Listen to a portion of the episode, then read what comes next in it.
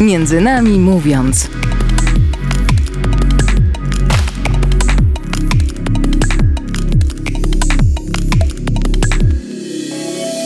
Dzień dobry, tutaj audycja Między nami mówiąc. Dzisiaj słyszymy się już po raz 117, a razem ze mną w studiu jest y, siostra Grażyna. Szczęść Boże, siostra. Szczęść Boże. Siostra Grażyna ze Zgromadzenia Sióstr Miłosierdzia Świętego Wincentego a Paulo. A dzisiaj porozmawiamy o Ukrainie. Siostra Grażyna służyła właśnie na Ukrainie, musiała wrócić do Polski, uciec przed wojną i dzisiaj właśnie o tym porozmawiamy. No właśnie, siostra służyła przede wszystkim w Mariupolu. Co tam siostra robiła? Nasza misja rozpoczęła się w ogóle mm, w 2019 roku, kiedy e, nasze zgromadzenie, siostry po dwie były posyłane e, w takie małe, do takiej małej wioski pod Mariupolem, pionierskie. E, Tam małżeństwo polskiego pochodzenia prowadziło takie dzieło Arka. To było centrum dziecięce, gdzie oni opiekowali się dziećmi, które e, no, doświadczyły tej wojny już od właściwie 2014 roku. Oni wcześniej tam zwozili te dzieci z, z, z szarej strefy, czyli z tej strefy już dzie- pogranicznej, przyfrontowej e, i się nimi zajmowali. Dawali im nadzieję, dawali im e, możliwość spędzenia tego dzieciństwa, które zostało im odebrane. E, I właśnie w 2019 roku, prawie przez rok, e, siostry z naszego zgromadzenia tam właśnie jeździły jako wolontariusze. I później nasi, nasi e, przełożeni podjęli decyzję, żeby tam otworzyć placówkę i ona właśnie została otwarta w sierpniu 2020 roku. Też troszeczkę pomieszało tam, pomieszał tam COVID, epidemia. To troszeczkę się opóźniło, ale właśnie w, w sierpniu 2020 roku otworzyliśmy tam e, naszą placówkę. E, No właśnie, siostra tutaj powiedziała przed chwilą mm, o tym, że pomagaliście osobom, które były już poszkodowane przez, przez wojnę. No i w sumie często jest takie uproszczenie u nas w głowie, że wojna zaczęła się na- Ukrainie, że wojna zaczęła się w lutym tego roku, a tak naprawdę już w 2014 do Mariupola przyjechały czołgi. E, Tak, to prawda.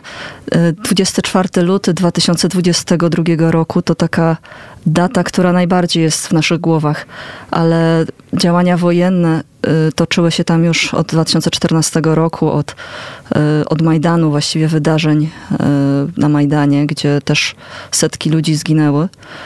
No i później to wszystko się rozszerzyło, zostały mm, okupowane tereny Donbasu, konkretnie obwody Ługański i Doniecki.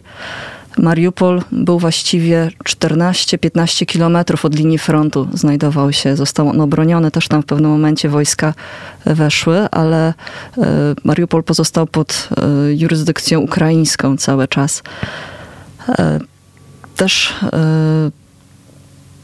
też ludzie opowiadali właśnie że o, o tych wydarzeniach, że właśnie strzelano, ale najbardziej było to odczuwalne w wioskach przyfrontowych.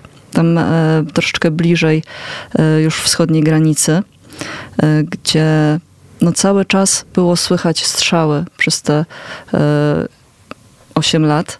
Też jak tam dojechałyśmy w samym Mariupolu, też niemalże codziennie było słychać jakieś odgłosy walk, tych prowokacji różnych. I ludzie bali się, ocze- oczekiwali gdzieś tego, co się może wydarzyć, ale jednocześnie chcieli żyć normalnie. Bo sam Mariupol to było miasto, które e, sama się zdziwiłam, bo no właśnie o Ukrainie się czasami mówi, że to taki był e, kraj troszeczkę może zacofany nawet. A jeżeli o te, o, chodzi o takie względy technologiczne, rozwiązania różne, e, to się bardzo zdziwiłam pozytywnie, bo niektóre rozwiązania były, no nawet w, w Polsce czegoś takiego nie spotkałam, chociażby jeżeli chodzi o płacenie rachunków, to tak troszeczkę humorystycznie. E, Ale mm, wojnę dało się czuć cały czas od 14 roku. Jak można żyć w takiej rzeczywistości? To jest trudne do wyobrażenia. E, Ludzie się też do tego przyzwyczaili. Ludzie, którzy e, tam żyli, się do tego przyzwyczaili. A jak mówię, w samym Mariupolu e, życie kwitło normalnie, jak w każdym normalnym polskim mieście, europejskim mieście. Też władze bardzo się starały o to, żeby taką przywrócić normalność nowe parki, e, bardzo pięknie remontowane i ulice i naprawdę wszyscy się starali o to, żeby to miasto e, dawało taki pokój. Takie, żeby to było właśnie miasto pokoju. E, I ludzie na co dzień w samym środku miasta nie słyszeli tych strzałów, nie? A, ale na obrzeżach było to czuć. I misja sióstr tam na miejscu była związana też y, z działalnością Paulinów? E, tak, w Mariupolu, Mariupol jest to e, blisko 450-tysięczne miasto, bardzo duże. E, no, Ukraina w głównej mierze jest państwem no, prawosławnym. Katolików no, nie było zbyt wielu. Też bardzo wielu e, wyjechało właśnie po tych pierwszych działaniach wojennych w 14 roku. E, jak ojcowie opowiadali, e, wtedy właśnie no, drastycznie ilość naszych parafian się zmniejszyła. Część wyjechała do Polski, część wyjechała do innych miast. Ale, mm, ale właśnie księża Paulini cały czas tam byli, właściwie od 2000, chyba 2000 roku ta parafia była.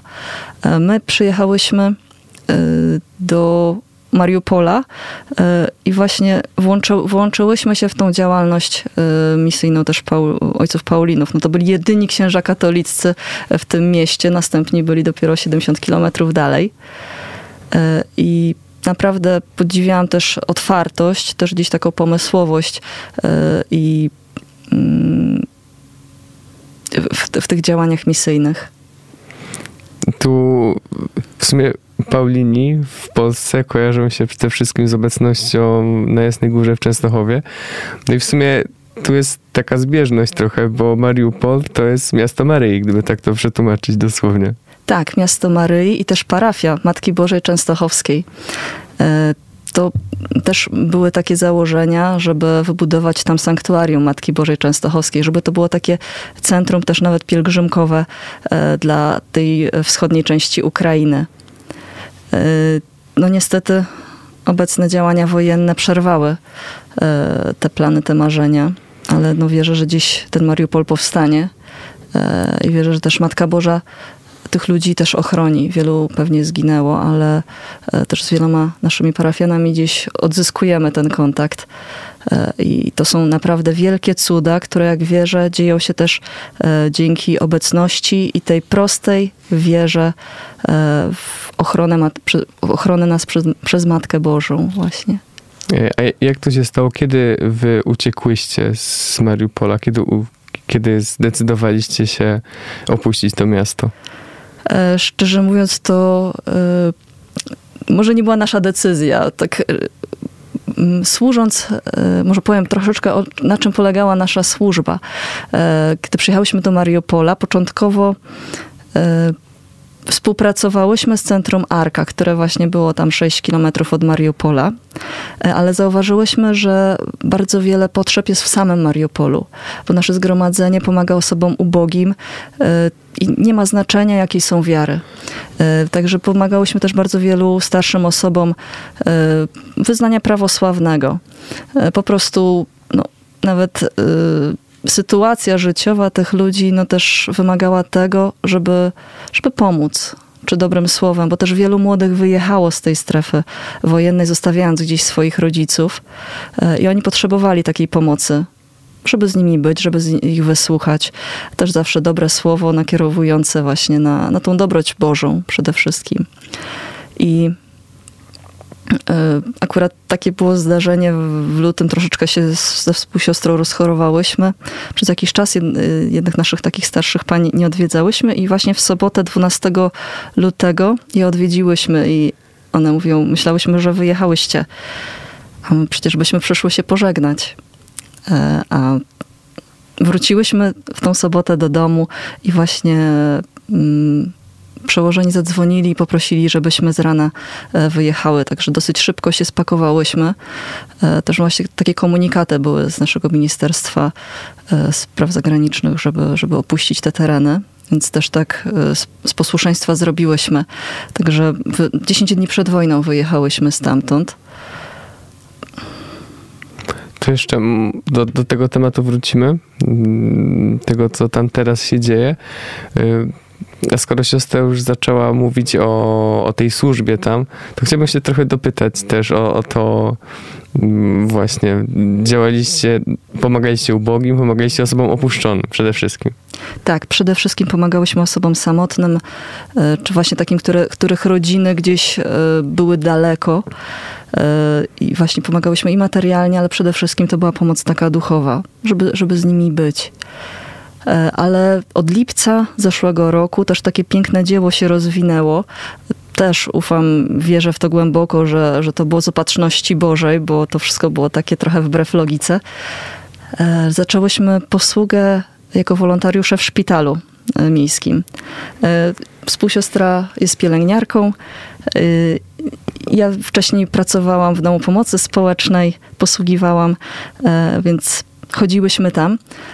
Potrzeba była też ogromna. Na początku była pewna nieufność personelu, co my tam możemy robić, kim my jesteśmy, pewnie jacyś obserwatorzy z Polski, ale później, kiedy zobaczyli, że gdzieś zwłaszcza podchodzimy do tych osób bezdomnych, do tych osób, które gdzieś e, no, nie mają opieki e, w szpitalu, e, z którymi oni też trudno im było się zajmować tymi ludźmi. Jak zobaczyli, że my się nimi zajmujemy, że, mm, że właśnie nie jest to nam obce i, i chcemy to robić przede wszystkim, to zaczęli też nam ufać. Wywiązywały się też e, przez to wszystko różne rozmowy.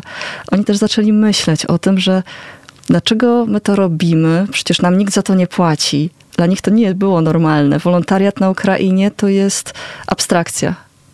To jest dość abstrakcyjne pojęcie. Więc dla nich to nie było normalne, że przychodzą dwie dziewczyny młode, które e, chcą pomagać i nie chcą za to żadnych pieniędzy. Nie? i od słowa do słowa gdzieś nawiązywałyśmy ten kontakt. E, mówiłyśmy właśnie, dlaczego to robimy. Że to robimy nie dla siebie, ale dlatego, że nas posyła tam Pan Bóg.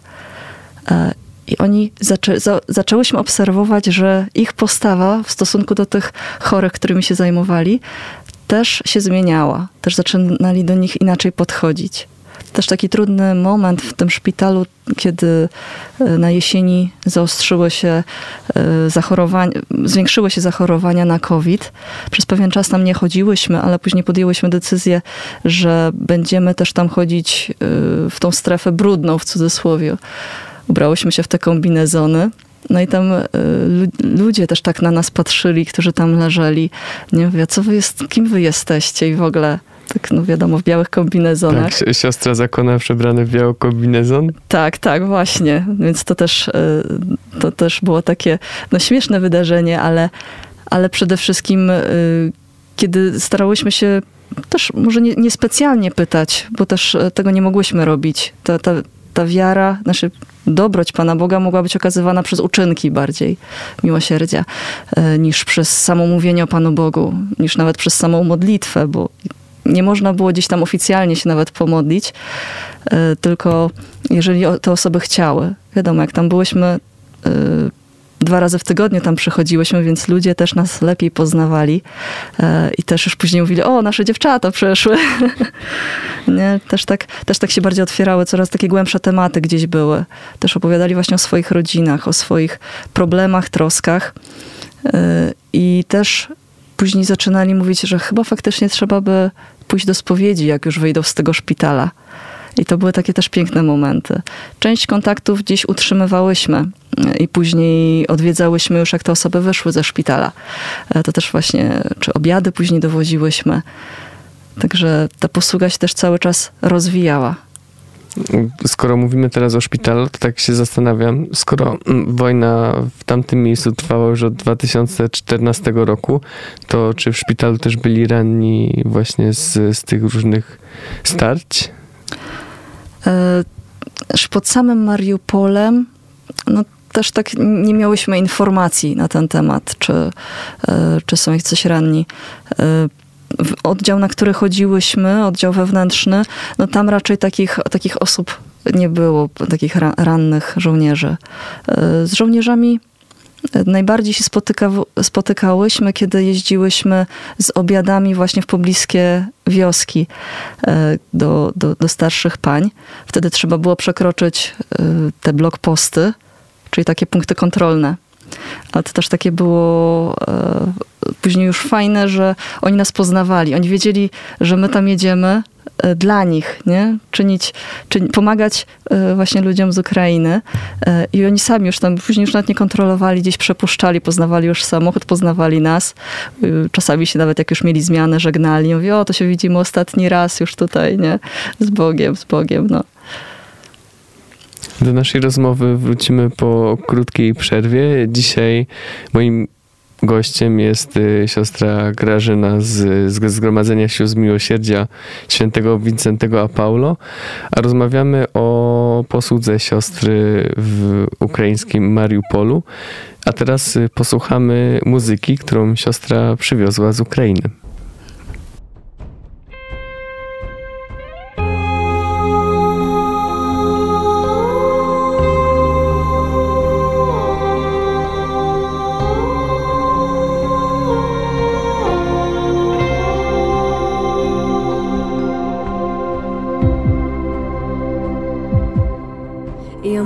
Молюся за тебе, моя Україно, я молюся за тебе, не перестаю,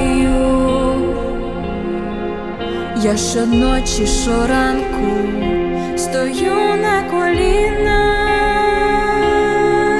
ми безсилі, Господь, без тебе бою.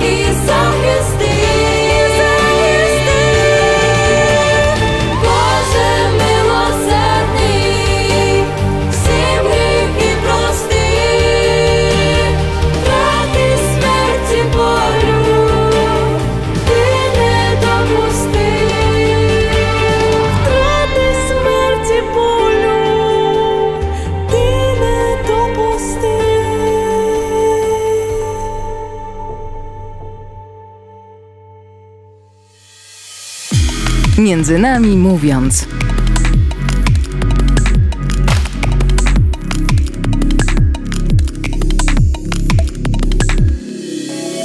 I wracamy po przerwie muzycznej. Dzisiaj jesteśmy mentalnie na Ukrainie, e, a moim gościem jest e, siostra Grażyna, która posługiwała w ukraińskim Mariupolu.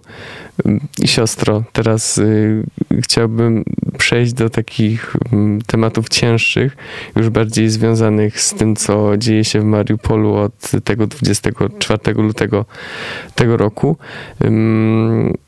No właśnie, wy opuściłyście Mariupol y, jeszcze przed y, wybuchem wojny, ale tam zostali księża Paulini i oni później uciekli już w czasie wojny. Tak. E, My wyjechałyśmy właśnie 13 lutego, no 11 dni przed wybuchem. I, I powiem szczerze, kiedy się pakowałam, nie do końca dowierzałam, że ta wojna wybuchnie. Że myślałam, że będzie tak, jak było wcześniej parę razy, że gdzieś jest e, groźba, ale to wszystko się zaraz rozejdzie po kościach. Niestety tak się nie stało i rano, pamiętam w tłusty czwartek była informacja, że rozpoczęły się działania wojenne. I właściwie cały czas dziś miałyśmy kontakt e, z naszymi ojcami, Paulinami. Było tam dwóch ojców e, w danym momencie. I kontakt był, już teraz nie pamiętam, ale chyba przez pierwszy tydzień e, informacje nie były zbyt dobre.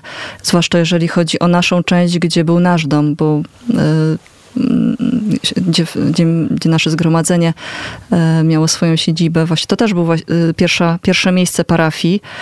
To było na lewym brzegu tak zwanym, bliżej wschodniej części. Tam też niedaleko było osiedle, które w 15 roku było ostrzelane z, z dział. E, I tam ten teren był zajęty jako pierwszy. E, Ojcowie mieszkali 12 km w centrum miasta, 12 km od naszego domu. E, I tam te działania były parę dni później, ale z tego co opowiadali, bo udało się spotkać nawet, to bomby, rakiety, wszystko nad głową latało i to było po prostu przerażające. Samo to, jak oni to opowiadali. E, Po kilku dniach zerwany został kontakt. Na początku e, marca, czy pod koniec lutego już odcięto zupełnie Mariupol od e, elektryki, od jakichkolwiek mediów. Wszystkie telefony komórkowe właściwie zamilkły. I, I właśnie też nie wiedziałyśmy, co się z nimi dzieje. Do momentu, kiedy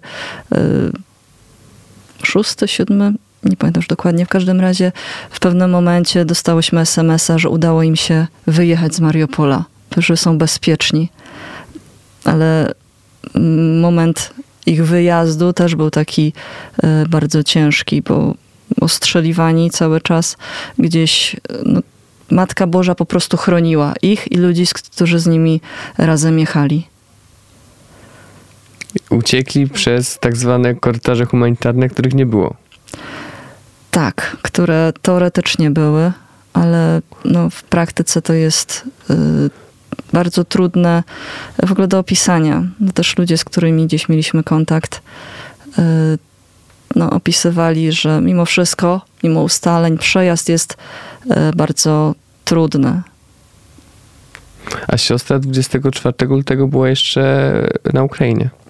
Tak, byłam przez 7 tygodni e, na Ukrainie mm, jeszcze.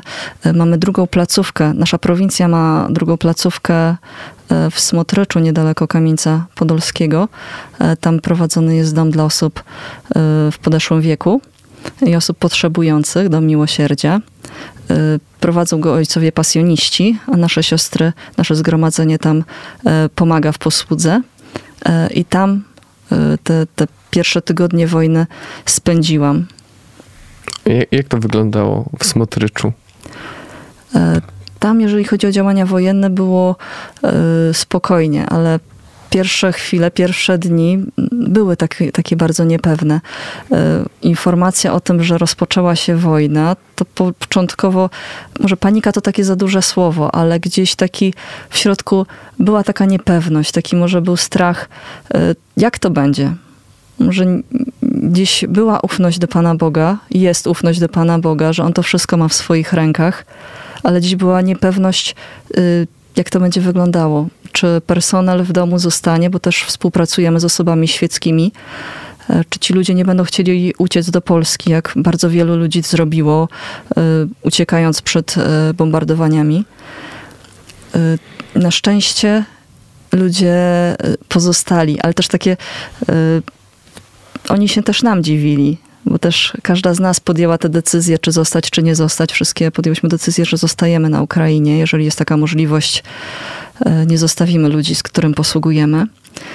Y, I nasz personel tak po, podszedł tak jednego dnia i mówi, y, jedna pani mówi, siostro, to nasi uciekają na, do Polski, a wy tutaj zostajecie?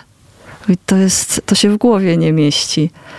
Nie? To, to, to dla nich było też takie, y, takie myślę, że nawet świadectwo, że, że nie chodzi tutaj gdzieś o, o jakąś ucieczkę, że nie chodzi tutaj gdzieś o, o sprawy finansowe, bo tylko właśnie jest coś więcej, że jest to zaufanie do Pana Boga, który prowadzi, który ma na to wszystko jakiś plan i nawet z każdego zła potrafi wyciągnąć dobro. Podziwiam tą odwagę sióstr, bo w sumie nawet z tej polskiej perspektywy wydawało się, że cała ta sytuacja może przybrać naprawdę jeszcze gorszy, jeszcze, jeszcze gorsze scenariusze. Każdy miał w głowie jakieś scenariusze i nie wiedzieliśmy, czy nie dojdzie do jakichś właśnie naj, najczarniejszych rzeczy. To prawda, to czarne myśli chyba każdemu chodziły po głowie, co, co będzie dalej, jak to się wszystko rozegra. Yy, I właśnie początkowo, kiedy w ogóle w czwartek, w tłusty czwartek wszystko, yy, informacje przychodziły o tych atakach w różnych miejscach, no to też właściwie byliśmy na małej wiosce, ale też nie wiedzieliśmy, yy, czy przypadkiem no tam ktoś nie uderzy, bo to, to była jedna wielka niewiadoma.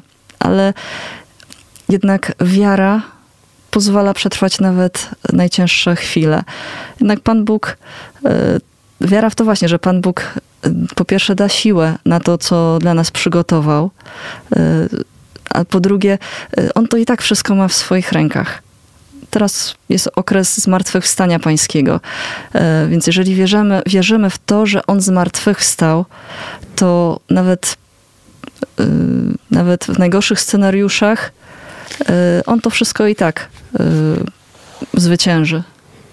A jaka była reakcja Ukraińców tego 24 lutego? Ja, ja, sobie, ja sobie nie wyobrażam, powiem szczerze, takiego, takiej sytuacji, że nagle jakiś sąsiad nas napada i wjeżdża do nas czołgami i ostrzeliwuje Warszawę. Jak, jak Ukraińcy zareagowali? Y, Początkowo była dezorientacja i chyba nawet panika. Y, Jak wiadomo, pierwsze co to była taka myśl, y, żeby zaopatrzyć y, nasz dom w potrzebne produkty, żeby starczyło może nie tyle dla nas, dla sióstr, dla księży, ale żeby y, tych no, blisko 30 podopiecznych miało co jeść, miało w co się ubrać. Y, Więc wiadomo, był pierwszy wyjazd do sklepu gdzieś po, po produkty najbardziej potrzebne. I już wtedy było widać, że to wszystko jest wykupywane. Jak u nas, kiedy zaczęła się pandemia, też pamiętam taki obraz. Byłam akurat w Bydgoszczy, półki z mąką, z makaronem, to wszystko było puste. E, Tam to podobnie wyglądało. Gigantyczne kolejki do stacji CPN. E, I przez pierwszych kilka dni, mimo że no, mieszkałam przez te początkowe tygodnie w małej wiosce, to non-stop przez 3-4 dni, dzień i noc jechały samochody. Non-stop jechały właśnie w kierunku polskiej granicy.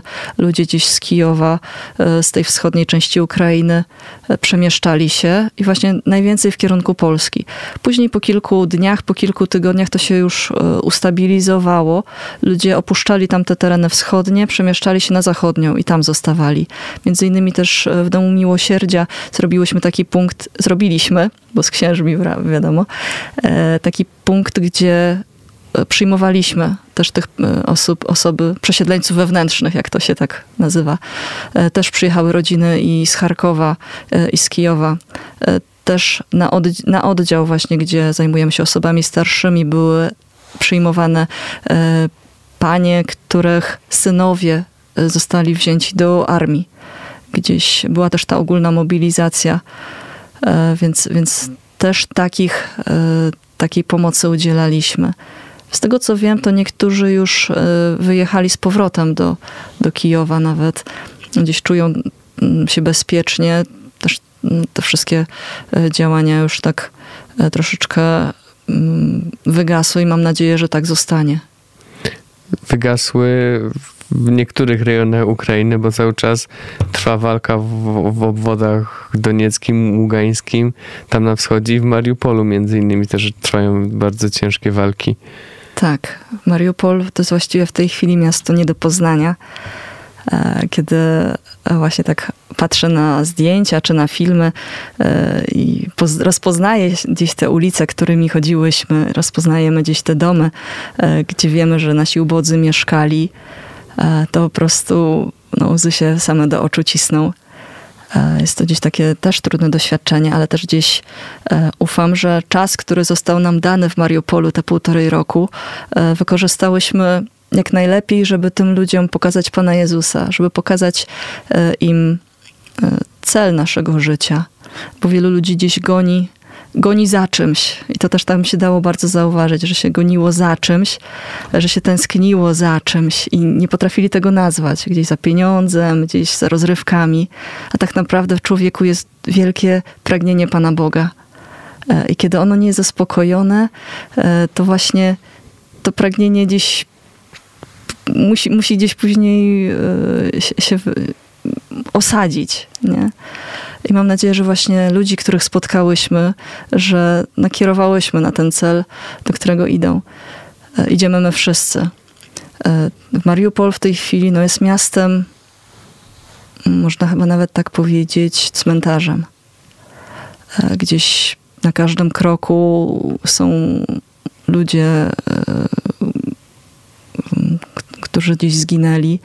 E, Gdzieś na każdym podwórku są groby zrobione, pochowani ci ludzie, bo e, żeby, no wiadomo, obowiązek też każdego, żeby pochować e, i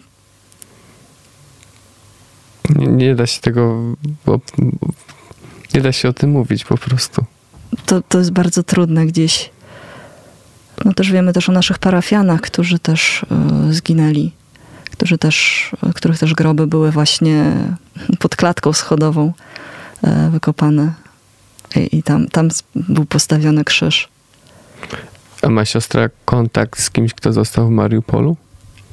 E, W tej chwili z Mari- w Mariupolu e, nie mam kontaktu, ale też są takie cuda osób, które w, nieda- w niedawnym czasie wyjechały z naszych właśnie parafian.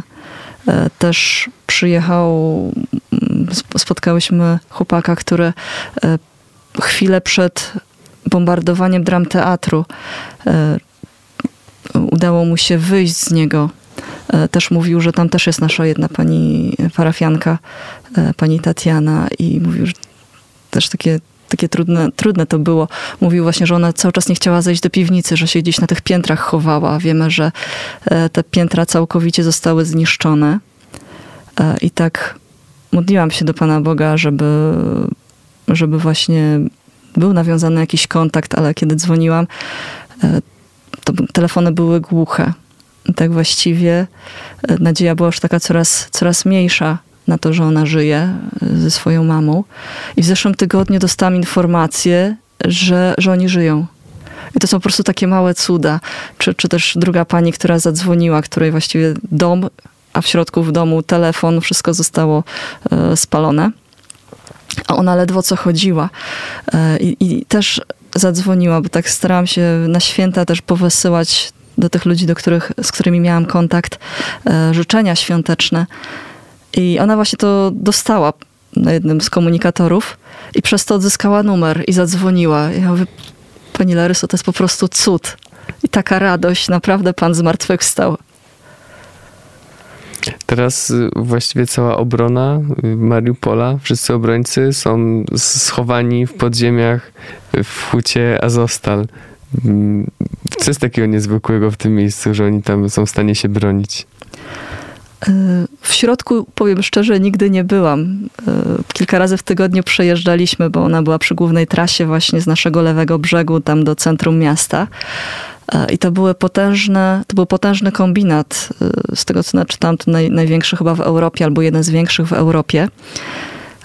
I jak to wielkie zakłady, zwłaszcza no tutaj w, budowane za czasów radzieckich, i, i, i, wcześniej, one były po prostu budowane piętrowo i większość tych pięter była schowana w ziemi. Też były przystosowane jako E, też schrony. Wiadomo, Ukraina dawniej była też państwem atomowym, posiadającym e, broń atomową, e, więc też kilka takich miejsc ukrycia było zbudowanych wcześniej. I z tego co wiem, właśnie w podziemiach tej Azowstali są takie miejsca, gdzie bardzo dużo osób mogło się ukryć. Są to no, wielopiętrowe, wielo, wiele metrów pod ziemią wybudowane schrony. Więc oni gdzieś tam przebywają. Też widziałam filmiki z ostatniego czasu, e, gdzie tam są też bardzo wiele dzieci się tam chroni. E, wojownicy Azowu, czyli tego pułku, który e, no właściwie powstał na potrzeby obrony Mariupola i, i, i Ukrainy. Ci E, wojownicy właśnie Azowu też pomagają, starają się też nawet w tych podziemiach gdzieś dzieciom e, zanieść trochę radości, gdzieś z nimi żartują, gdzieś z nimi się spotykają, e, przynoszą im jakieś zabawki, które gdzieś jeszcze znajdą. W takim czasie chcielibyśmy się cieszyć z radości i zmartwychwstania, a tutaj słysząc wiadomości i widząc te obrazy wszystkie, człowiek się zastanawia w ogóle, jak to jest możliwe. Jak... Dokładnie, XXI wiek E, gdzieś e, kil, kilka, kilkanaście lat temu gdzieś się słyszało o wojnie w Syrii, ale modliliśmy się za to. Bardzo często papież Franciszek też do tego nawoływał, e, ale kiedy to dotknęło tak osobiście naszego sąsiada, to to jest po prostu niewyobrażalne. Naprawdę czasami się tak zastanawiam, czy ja bym w to uwierzyła, gdybym nie oglądała fi tych filmów z ulic Mariupola, miasta, który, w którym żyłam. To jest, to, jest, to jest gdzieś ciężkie. Tak samo jak się spotykamy z ludźmi, którzy gdzieś uciekli, którzy to przeżyli, e, też nawet tu w Polsce. E, gdzieś cały czas na ulicach słyszy się ten język ukraiński. E, widzi się tych ludzi, którzy musieli uciec ze swojego kraju, którzy zostali właściwie wyrwani z korzeniami. Niektórzy uciekali, musieli spakować się w kilka minut. Tak jak właśnie nasi księża Paulini opowiadali. Oni mieli usłyszeli, że będzie zielony ko korytarz, więc to była kwestia paru minut. Wzięli najpotrzebniejsze rzeczy, wsiedli do samochodu i pojechali. E, I tak samo ludzie, którzy tu przyjechali, czasami z reklamówką, wszystkiego potrzebowali. E, I nie ukrywam, czasami samochody, które się widzi na ulicach, to są jakieś takie no, zagraniczne, nowe suwy. E, I spotyka się nieraz e, nawet mm, takie zarzuty, dlaczego się im pomaga, ale to są ludzie, którym odebrano wszystko. Mieliśmy jedną rodzinę z Kijowa, którzy dopiero co wybudowali sobie nowy dom. I wyszli z niego, i nagle spadła rakieta. Cały dobytek ich życia w tym momencie został zniszczony. Szybko wsiedli do samochodu, pojechali po swoją mamę, która mieszkała kawałek dalej. Spakowali, y, właściwie nie pakowali się, nie mieli za bardzo co. Zabrali ją, jakieś jej rzeczy i jechali po prostu na zachód Ukrainy. Więc e, to, jest, to, to są setki, tysiące zniszczonych żyć, odebranych żyć. To są setki, e, tysiące ludzi, którzy zastanawiają się, jak żyć dalej. Nie? I też my sobie postawmy takie pytanie, co, co robimy, e, żeby też im pomóc, żeby też tą nadzieję e, wlać w ich serca, żeby też przez nasze postępowanie oni zobaczyli właśnie, że Pan Bóg faktycznie zmartwychwstał, że On żyje, mimo tego, że serce boli, że serce krwawi. No i właśnie w, tej, w tym dzieleniu się radością też e, i, da, i, i dawaniu nadziei tym osobom, które do nas przyjeżdżają, ważne jest to, żeby, żebyśmy nie zobojętnieli na to, co się dzieje za naszą wschodnią granicą, bo trochę można się przyzwyczaić do tego dramatu. On już trwa dwa miesiące i w sumie już tak trochę się wszystko tam stabilizuje, o ile można mu w ogóle mówić o jakiejkolwiek stabilizacji. A my powinniśmy działać cały czas. To prawda. No. My mamy coś takiego w sobie jako Polacy, że e, potrafimy wiele dobra z siebie wykrzesać, e, ale czasami to zaczyna stygnąć po pewnym czasie. E, a potrzebna jest taka stała gdzieś pomoc. Wiadomo, na początku to była bardzo dora, doraźne, doraźna pomoc gdzieś i przy granicy, i i nawet tutaj wewnątrz kraju i różne transporty e, z odzieżą, z, z potrzebnymi produktami spożywczymi. E, To wszystko na hura pojechało na początku, ale ta pomoc będzie potrzebna przez cały czas, bo w tej chwili no, na, Ukraina jest na tyle zniszczona, że e, no jak ostatnio byłam w sklepie, jeszcze jak byłam na Ukrainie mm, pod koniec, na początku kwietnia, pod koniec marca, to podziwiałam pomysłowość e, Ukraińców, bo tak wchodzę do sklepu i na pierwszy rzut oka wszystkie, e, mówię, półki są pełne. Nie? Półki są pełne, ale siostra zwróciła uwagę, mówi siostra, zobacz, jak to sprytnie zrobione, bo produkty były po prostu porozciągane. Gdzieś to brakowało tych produktów y, rodzimych. Wszystko gdzieś tam z, z importu y, i, i tych produktów tam było, ale taki takie produkty swoje, typu no, chociażby czy, czy jogurty, czy takie mleczne, czy, y, czy najpotrzebniejsze mąki, y, to wszystko gdzieś w tej chwili y, stoi.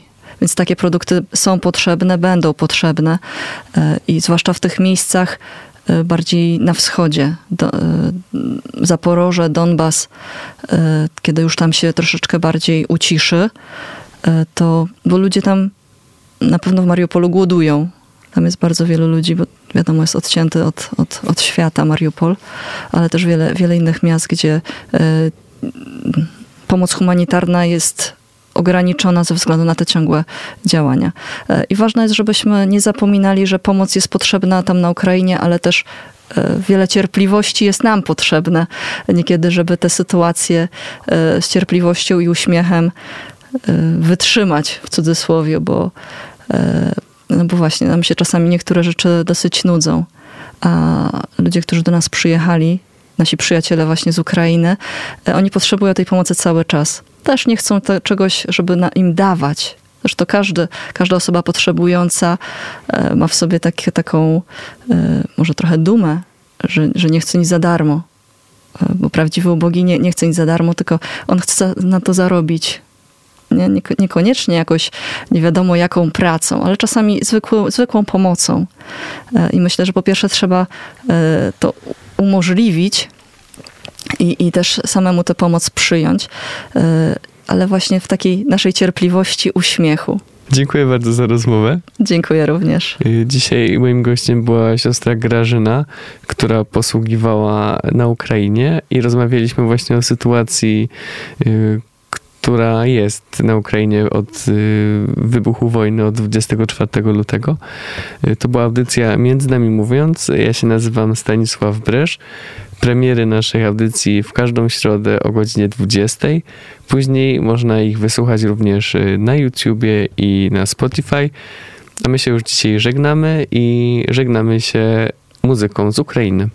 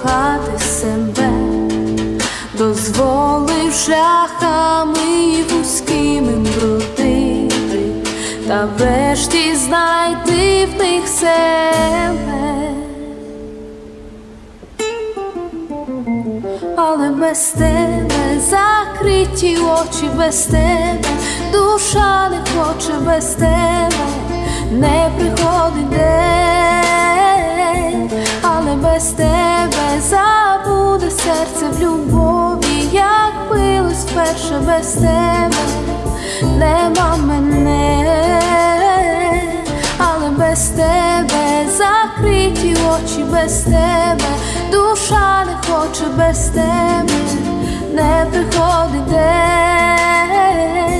але без тебе забуде серце в любові, як билось вперше без тебе, нема мене.